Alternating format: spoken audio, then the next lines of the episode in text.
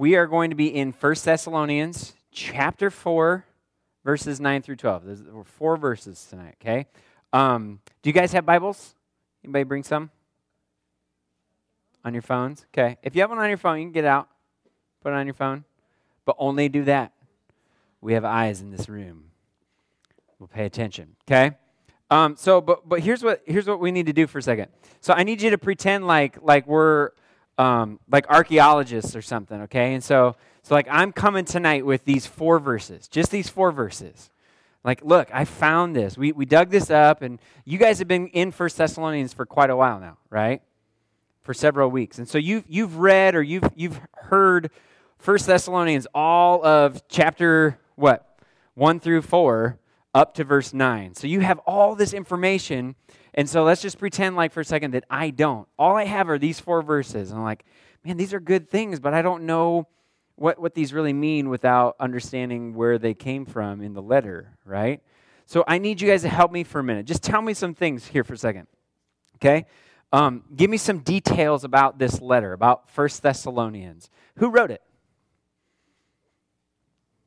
Paul right? What do we know about Paul?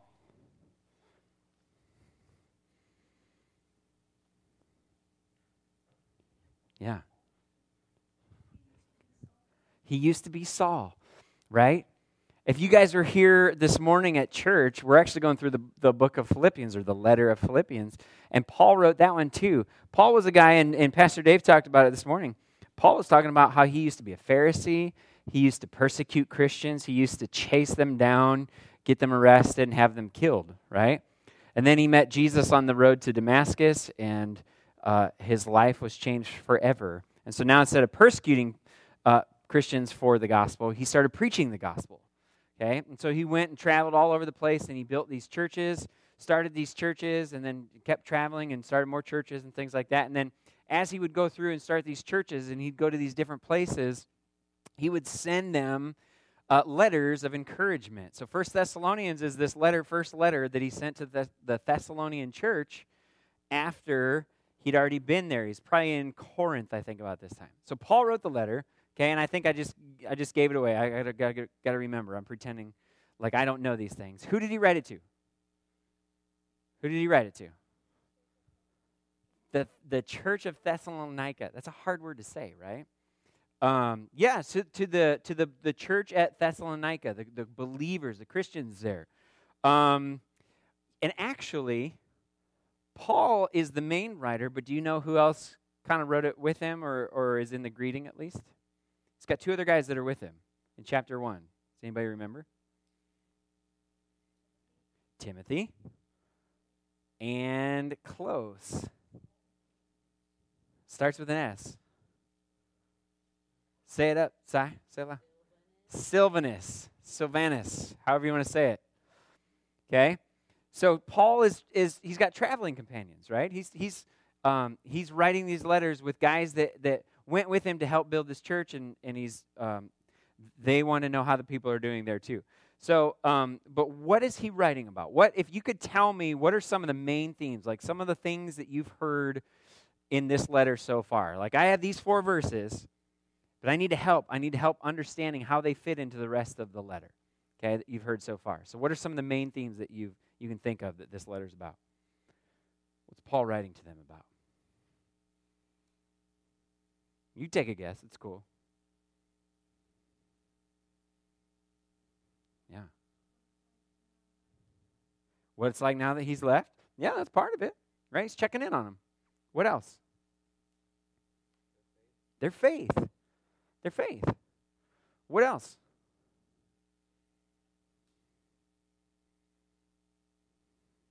How about how they treat each other? Or how they treat others around them, right? Let's see. So, oh, I can't, I need something. Okay, do you guys see where Italy is up here on the map? The one that looks like the boot? Okay, right, right under the H the left side of the H. Now go to the right, now go to the right side of the H and go straight down and you see that little that little dip in the water right there? It goes up. Thessalonica is right there on the left side of that. Okay? This is a real place. Like, this is a real letter. Paul's a real person, right? This actually happened. He, he sent letters to these people. And so he's, he's talking to them about their faith, he's encouraging them in those things. Um, uh, he's, he's talking to them. You guys, have you heard some of the things that he said about Jesus returning? Right? That's in the letter. You're going to hear more about that next week in the, in the next section. But, um, uh, and so, so future hope. So hope that they have in Christ's return. And kind of helps them live now for Jesus. Okay? Um, and so, but there's a noticeable difference between how Paul treats the Thessalonian believers and how the, the non believers treat them, how the other people in Thessalonica treat the Christians there.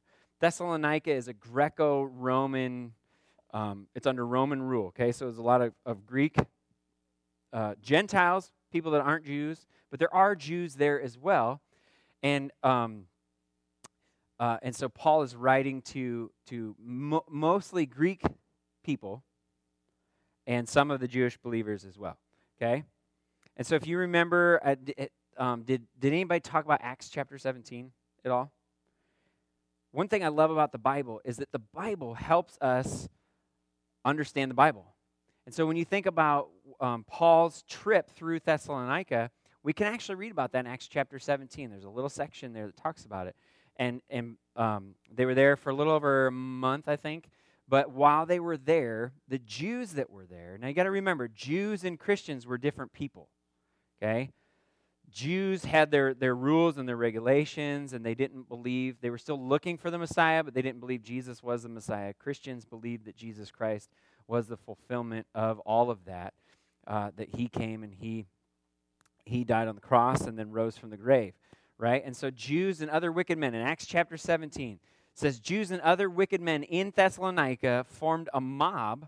They started a riot in the city and they claimed that Paul and the, the other Christians were stirring up dissension among the people. They were saying, they said that they were acting contrary to what Caesar, Caesar was the, the ruler, okay? They were acting contrary to what Caesar, uh, all of his laws and rules.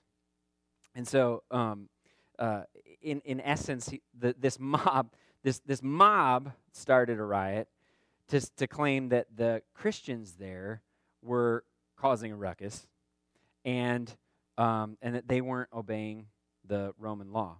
And so you contrast that with what Paul says in, in the letter here in chapter 2. If you go back a couple chapters, in verse 8, he says this about the Thessalonians. He says, We cared so much for you that we were pleased to share with you not only the gospel of God, but also our own lives because you had become so dear to us. So, just quick show of hands. How many of you guys would rather be hated by the other Thessalonians than loved by Paul? Anybody? Nobody wants to be hated by other people, right? How many of you would rather be loved by Paul and Silvanus and Timothy? Have that encouragement that way. So I want you to think for a minute now. How do you treat others? Okay? You don't have to answer that yet, but, but could you say, could you say the same thing that Paul says to the Thessalonians? Could you say to someone, Man, I loved you so much that I shared with you not only the gospel of God, but my life as well? The reality is that we often treat each other more like the world treats us, but we don't want to do that, right? The, the, if we want to be different than the world, as followers of Christ, we need to love differently than the world loves. And so, how do we do that? Tonight, we're going to look at this passage and we're going to see uh, three things. We're going to see that we need to remember Christ's love. You have to know what love looks like, right? You have to know what the gospel is, what Jesus has come and done, and how, how that displays God's love for us. And then we need to love each other in Christ's love as, as believers in the family of God, we need to love each other with the love of Christ. And then we need to love others with Christ's love, even when they don't love us. And I think some of these things are pretty hard to do sometimes, right? So let's, let's look. We need to remember what Christ's love looks like, okay? So 1 Thessalonians chapter 4, I'm going to read verse 9. Paul says this He says, About brotherly love, you don't need me to write to you because you yourselves are taught by God to love one another. So he says, You don't need me to write to you about this. You know this. You understand this, right? You yourselves are taught by God to one another. What do you think he means when he says, You yourselves are taught by God?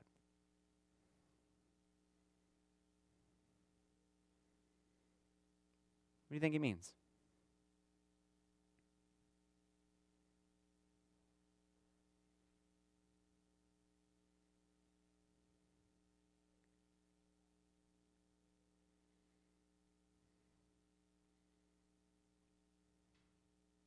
Take a guess. Yeah. What do you think what do you think Paul means when he says you yourselves are taught by God? Paul came and he and he started this church, right? He taught them some things. But he says about brotherly love, I don't need to teach you this. God has taught you. What does he mean? What do you think he means? Yeah. What's that? You're born with it? It's a good guess. God has shown us from the life He gave everyone. Through what? Or who? Jesus. Here, hey, let me just give you a piece of advice real quick, okay? If you're ever asked to answer a question in church, the answer is almost always Jesus in some way. Okay? Um, thanks for answering. Listen, I'm going to ask some questions. I should have said this ahead of time. I like to talk with you, not at you. Okay? So I'm going to ask some questions, and I would love to hear your thoughts. It doesn't matter if it's crazy and, and way off.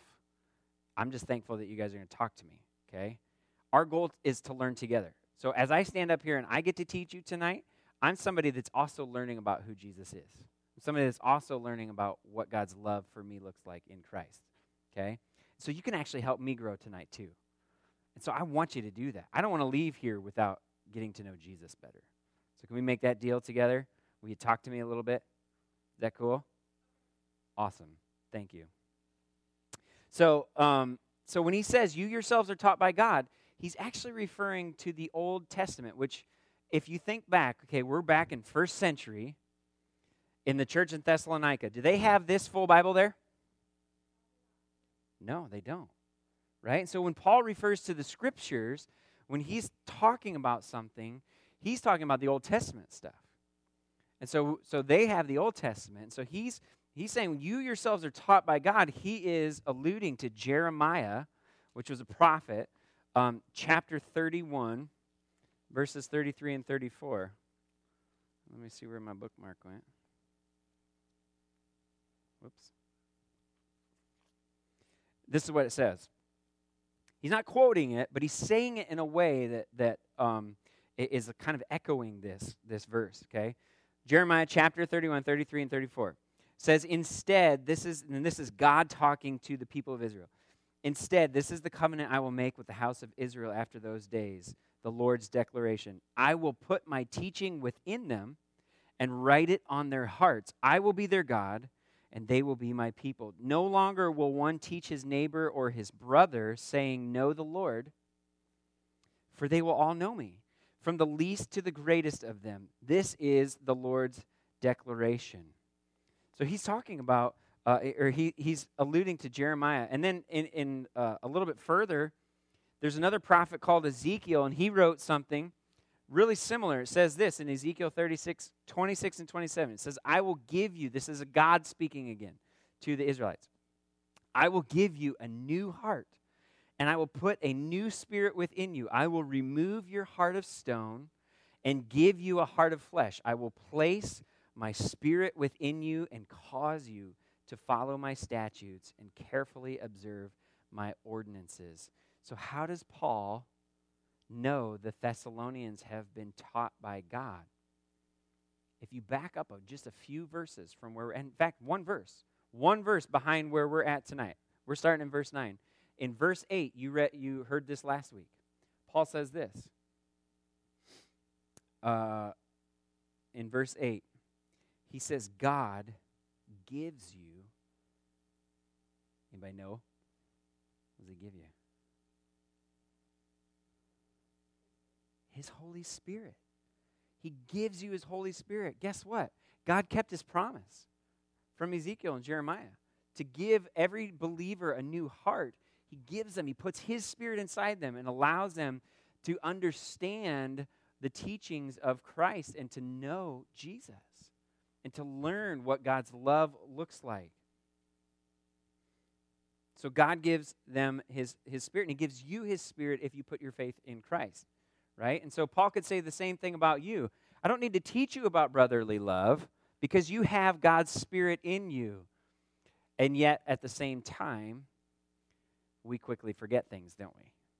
Right? I'm sure none of your parents have ever told you uh, or have ever said words like this. How many times have I told you that?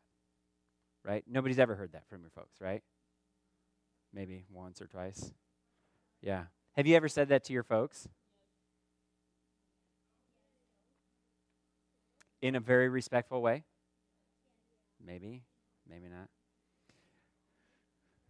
So, we forget, right? We forget. And so, so excuse me, we need to be reminded. Um, every believer, though, has a holy has the Holy Spirit of God dwelling inside them. And the Spirit helps us love one another because the Spirit helps us know and remember Christ's love for us. If you're a believer, you came to know God's love for you when you responded to faith in the gospel. Help me out. Pretend like I don't know what it is. Tell me what the gospel is. What's the gospel? Sorry. It's the good news. About what? Like the Bears won today. That's pretty good news. Right? But, but I wouldn't call that the gospel maybe a football gospel. The good news about Jesus what happened? Yeah, okay. That's okay. Yeah. He died on the cross, right? Why? Yeah. To save us from our sins. That's amazing. That really is good news, right? Did he stay dead, though? Why not? Why didn't he stay dead?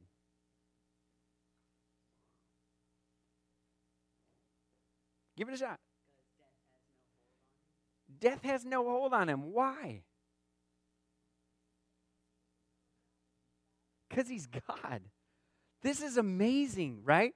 This is the gospel that God came to us to be like us, to live the life that we should have lived that we can't because of our sin, right?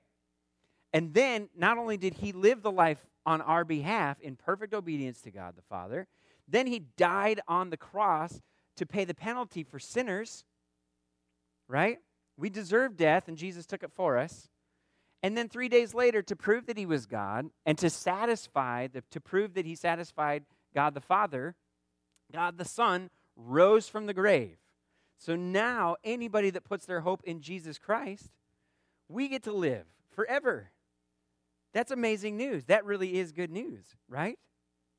That's fantastic news. We get to have life in Christ. We don't have to die the death that he died. Yes, we'll have to die still. Everyone dies, right? That's part of the curse of sin. But when we die, our death here begins our life forever with Jesus. That's pretty awesome. And so that's the gospel. And so when you when you understand what Jesus has done for you and you put your hope and your faith in that and, and in him and, and the work that he's done for you, how can you not sense God's love for you?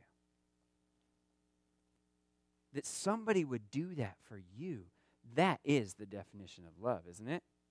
John 15, 13, Jesus says, Greater love has no one than, than this, that he lays down his life for his friends. Today's Veterans Day, right?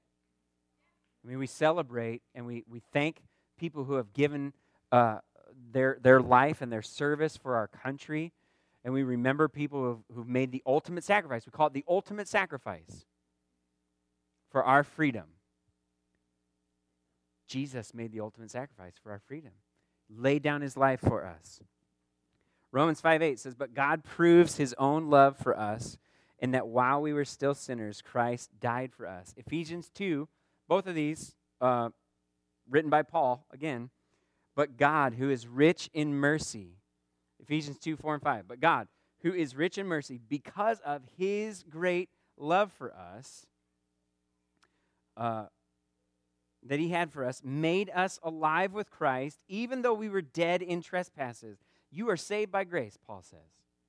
And so Paul mentions that the Thessalonians welcomed the message of the gospel with joy from the Holy Spirit in back in chapter 1 uh, of First Thessalonians. In this letter, he says, You welcome the message of the gospel with joy in the Spirit. And then he reminds them again in chapter 4, verse 8, that they've been given the Spirit of God. And so now he says, about brotherly love, I don't need to teach you about this. You have the Spirit, you have God living in you. You're going to know what love is. Okay? The gospel is the message of God's love for us in Jesus Christ. Jesus gave his life for sinners. God's uh, Christ's love is a sacrificial love that serves others. And as believers, as followers of Christ, as Christians, we are to imitate Christ's love toward one another. John 13, John chapter 13 is it's part of John's gospel. It's this, um, uh, this uh, account of Jesus in the upper room with the disciples right before he gets arrested and then goes to die on the cross, right? And, and, and, in John chapter 13, you see Jesus get down on his hands and knees and he starts to wash the feet of his disciple, of his disciples. After washing their feet, this is something that a slave does, by the way. And yet Jesus got down and he did this for them. After washing their feet, this is what he says to them. He says, I give you a new command love one another. Just as I have loved you, you are also to love one another. By this, everyone will know that you are my disciples if you love one another. What does he say? Do we just love each other with any kind of love? What kind of love do we love each other with? Brotherly love that comes from where? Jesus, right? As I have loved you, the same way Christ has loved us, we are to love one another in the family of God.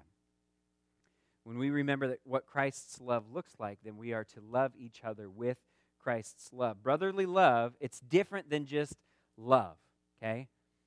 The Greek word for this is the word Philadelphia. Anybody ever heard that word before? Yeah, Philly, Philadelphia. Anybody know the tagline for that town, Pennsylvania? The what?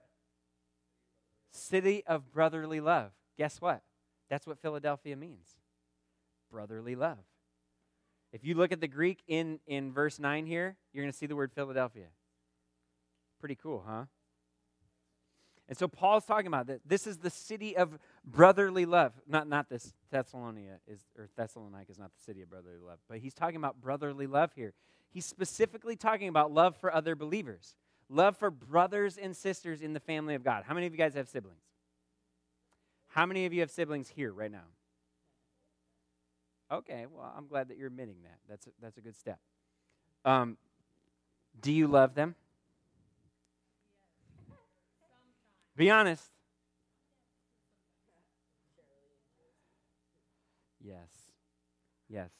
Here's the thing my family, we love each other we do. Um, but we don't always show that, right? We have a saying in our house. We say, same team.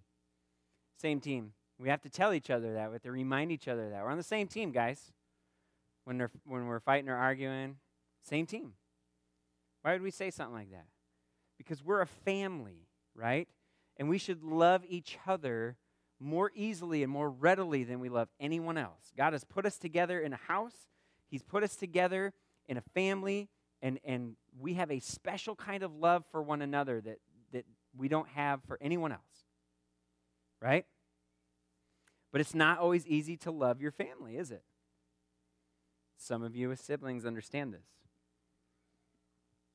And so, even more so, though, we should love those who are in the family of God. It should be easier to love brothers and sisters in Christ than it is even to love blood brothers and sisters who don't know Jesus. As a follower of Christ, you've been adopted into the family of God. You are a child of God, which means every other child of God is now your brother or sister in Christ. And you have a connection. You have a special kind of love for one another that is unmatched anywhere else. And so it should be easier for you to love, and you should love one another more readily than you do anyone else. Right? But it's not always easy to do that. Why do you think it's difficult for us to love one another?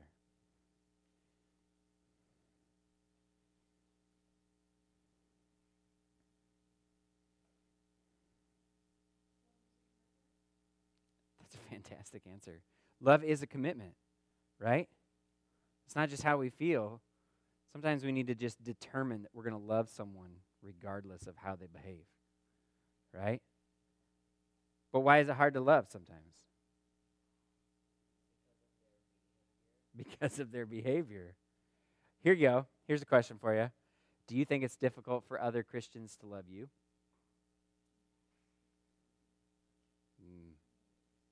I see some head shaking, yes. We all have some things that are hard to love, don't we? That's why God gives us grace, right? That's another thing we say a lot in our house. Same team, but then we also say, listen, I need grace just as much as you do. I need grace just as much as you do because I am difficult to love. You can just ask my wife. It's too bad she's not out here. Oh, wait, she is. All right, so, so back in, in 1 Thessalonians, moving on to, to verse 10, Paul says this he says, in fact, so he's talking about brotherly love. In fact, you are already, or you are doing this toward all the brothers and sisters in the entire region of Macedonia. Macedonia is like, so we, we talked about where Thessalonica is. So and that corner, like Macedonia is that section right there in between Italy and, and there. So like this whole region, okay, of people. And he's saying, you, you point to a brother or sister in Christ in this whole region, and you are loving them with brotherly love. You're doing it. And then he says this But we encourage you, brothers and sisters, do this even more. Do this even more. Paul's encouraging the Thessalonian believers. He says, he says You're doing what Christ taught you to do. God has taught you this. He, he's helped you understand what love looks like because of the gospel. The Spirit's in you, drawing your hearts to other believers in Christ. You're loving people. They're constantly practicing this kind of love. This so much so that this was like their habit. This is what they were known for. This is how they were characterized. I think it's in, in chapter one, Paul's like, we didn't even have to, to go and, and try to ask people about you. We just heard about you because of your love for other people, right? If you are if, if you're a Christian, are you known for loving other Christians? If you claim to follow Christ, can other people say that about you? Man, they love people, they love other believers. Do you treat one another differently here than you do at home or at school? If you're a Christ follower, do you come and you do you do you love other people here, but then you go home or you go to school and you treat them in a in a lesser way? The Thessalonians were loving each other well. But Paul encourages them to, to here to love, to keep that love growing uh, for one another. He says, do this even more. Remember, you're, you're a family, right? You're brothers and sisters in Christ. Keep loving more and more, Paul says. It's something that he prayed for them actually in, in chapter 3. Verse 12, he says, And may the Lord cause you to increase and overflow with love for one another and for everyone, just as we do for you. This is his prayer Look, you guys are doing a great job loving each other. Keep going, he says. Do it more and more and more. And guess what? They have the Holy Spirit in them who can help them do that. What are some ways that you've experienced Christ's love through other Christians? Anybody think of something?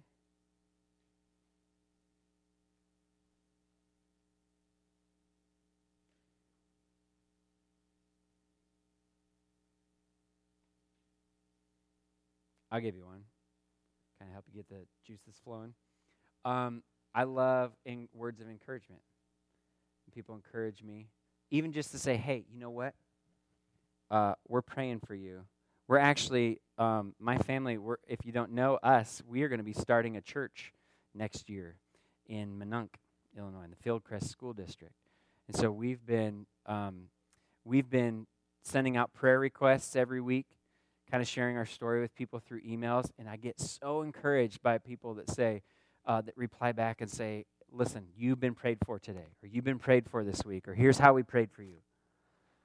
That's huge. That tells me uh, it, it's just a simple way for, for me to understand and know Christ's love through that. What's something else? What's something? One thing. Can you think of something? How you've experienced God's love through someone else? A compliment. A hug. Yes. What else? Anything else? When they're just being friendly. It's kindness, right? It's actually a fruit of the Spirit. I want to encourage you guys this week to think about that. How have you experienced God's love through other Christians, through someone else? It'll be good for you. So we can't just love each other with Christ's love. We also need to love others with Christ's love, even when they don't love us, right? Remember that the Thessalonians, they've undergone this severe persecution. Uh, from Acts chapter 17, we, we, remember that. They've, they've, been, um, they've been accused of things, they've been yelled at, they've, they've started riots over them. Um, and so they, they've, they've been persecuted, they've been uh, uh, oppressed by these Jews and uh, these other wicked men that it says in uh, Acts chapter 17. Paul's already encouraged the Thessalonians to love each other more and more. And that, now he looks, uh, look at what else he encourages them to do. Okay? So now we're moving on to verse 11. So he says, Love each other more and more, love each other more and more. And then he says this um, to encourage you to seek, verse 11, to seek to lead a quiet life, to mind your own business, and to work with your own hands as we commanded you. Verse 12 so that you may behave properly in the presence of outsiders and not be dependent on anyone.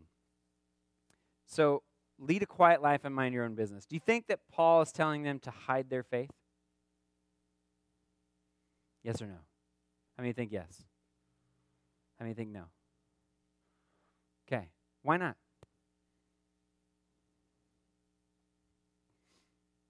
Because faith is awesome? Is that what you said? Yes. Faith is awesome. Yeah. Because he loves Jesus. How, how is anybody else going to hear the gospel if we hide our faith, right? when, when, I was, when I was little in Sunday school, we used to sing this song called This Little Light of Mine. Anybody ever heard of it? Yeah. Anybody want to sing it? Huh? Yes. Hide it under a bushel? No. Right? We don't hide our faith, guys. We don't hide our faith. If we hide our faith, we're hiding the gospel, we're hiding God's love for other people.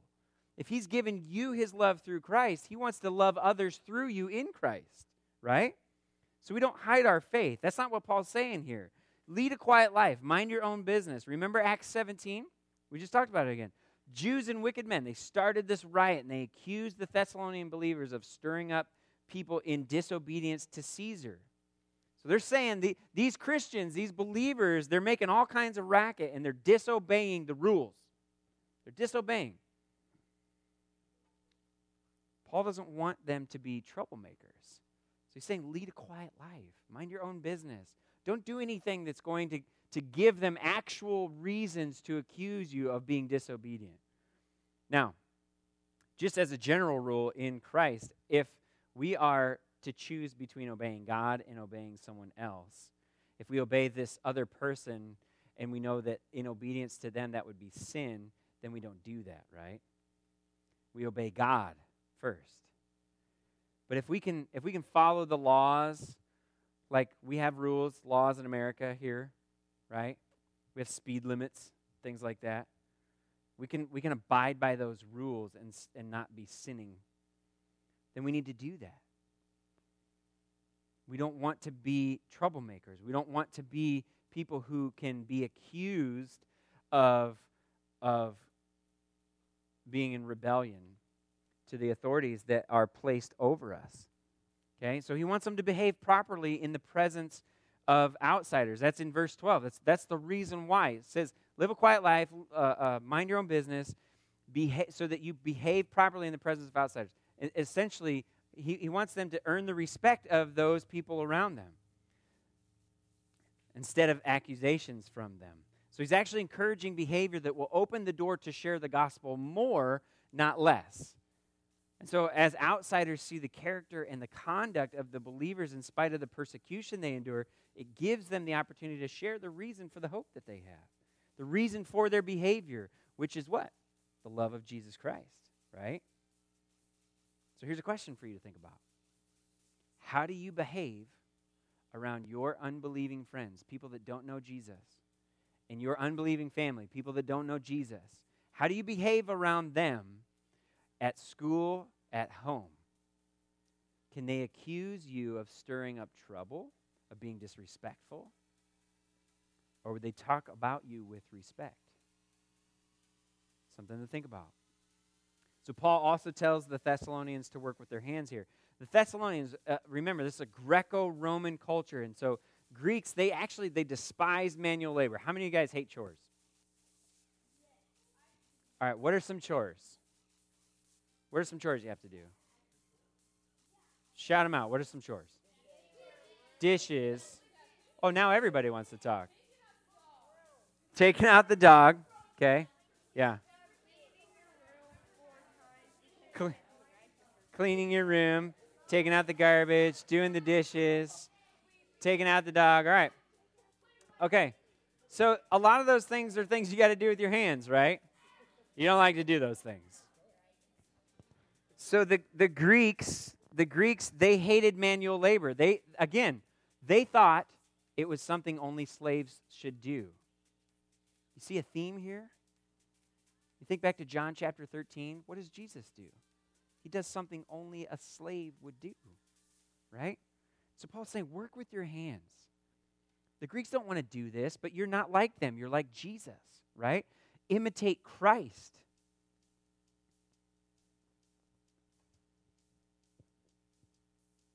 When you do that, you're imitating his love by serving others, not by expecting them to serve you. Some of the Christians were, were apparently living off of the charity of wealthier Christians. So they weren't working, they were just kind of getting uh, handouts from, from Christians who had money. But Paul and his companions, they set the example for them when they came to them. In chapter 1, back in chapter 1, he says, he reminds them that he and his companions worked night and day so that they wouldn't be a burden to any of the Thessalonians, so that they could preach the gospel to them without asking for anything in return. They don't want anything to hinder the gospel, right? So they're going to work hard, and then they're going to uh, not depend on anyone. They're not going to ask for anything in return. So being lazy, living off of other people's handouts was disgraceful in this culture in Thessalonica. And so if the Christians were doing that, they were going to hurt their gospel witness to the unbelievers. They would lose respect of the ones that they were trying to reach. And so Paul says, listen, work with your hands. Get busy. Do something, right? So here's another question for you to think about. And you kind of gave some of it away already by telling me you don't like your chores. But how is your work ethic at home? When your folks ask you to do something, do you whine and complain about it? Sometimes. How, how's your work ethic? How's your work ethic at home? How's your work ethic at school? When your teachers give you assignments, do you work hard at it? Do you complain about it? Do you, do you tell your teacher, do you tell your teacher, oh yeah, this is good, I like this, and then you turn around and you tell your friends in passing period that this is terrible, I hate this, right? Here's another question for you. Would others describe you as hardworking or lazy? Okay? Do you, listen, here's one more. Do you serve others more than you depend on them? People in your family constantly tell you, like, get off the couch, do something, help the family out. Or they, they always just like, wow, thanks for doing that. I didn't even ask you. Right? So here's the thing all through this letter, Paul is reminding his readers of the gospel and then instructing him how to live in it, right? How to live in response to it. He's doing the same thing right here in these four verses. So remember when I asked you before, like, I have these four verses and we need to put them in the context of the letter? This is the letter. This is the context of the letter. This is who you are in Christ. This is all that you've been given in Jesus. This is the love of God displayed through Christ. And you have that as a follower of Jesus. Now live like it, live that way. As followers of Christ, we are called to be imitators of Christ. Can we do that perfectly? Yes or no? No, we can't, right? But do we have help? He gave us His Spirit, He gave us His Word so that we can understand more and more. He gave us other believers that we can practice this with more and more, right? He even put people in our lives that we need to share the gospel with more and more. We need to share the gospel with ourselves more and more, to be reminded of it every day. As Christians, we're called to be representatives of Christ's love to the world. The world learns Christ's love by watching us love one another and by experiencing that love themselves as we serve them in humility and love and live lives that point to Jesus Christ. And so, as we close, we have like five minutes left.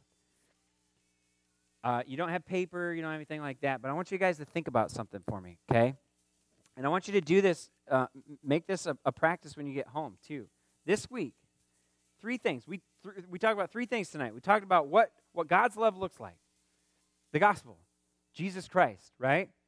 And then we talked about loving each other with that love. And then we talked about loving other people who don't believe in Jesus with the love of Jesus, right? And so, what, what would be so helpful for you to do this week is to think about the gospel. Number one, think about the gospel. Tell yourself the gospel every day this week. Think about all the things that you've been given. How have you experienced God's love through Christ and what He's done for you? These are things that we need to, re- I need to remind myself of these things every single day, multiple times. So do that. Think about and write down even some of the ways that you've experienced God's uh, love through Christ and the gospel. And, and, then just thank God for them, right? You can pray and, and, and respond to God that way. And then, number two, okay, I want you to think of someone else that you know that loves Jesus, who you would say, this person is a Christian. And I want you to write their name down. I want you to pray for them this week. And I want you to think about some ways that you can love them more and more, like Paul says. You may be already doing a good job of that. But guess what? Paul would encourage you the same way. Keep going, keep going. Do it more and more, right? So think of that person, pray for them. Think about how you can love them more and more this week. Maybe it's by encouraging them, maybe it's by giving them a hug, right? And then do it. Do it this week. And then the last thing think of one person that you know that does not know Jesus, that doesn't love Jesus. Maybe it's because they've never heard the gospel. Maybe it's because they don't know that it's for them. Maybe they don't know that, that their sins can be forgiven. Think of that person. Write their name down. Okay? And then write down some ways that you plan to show them love this week. How can you serve them?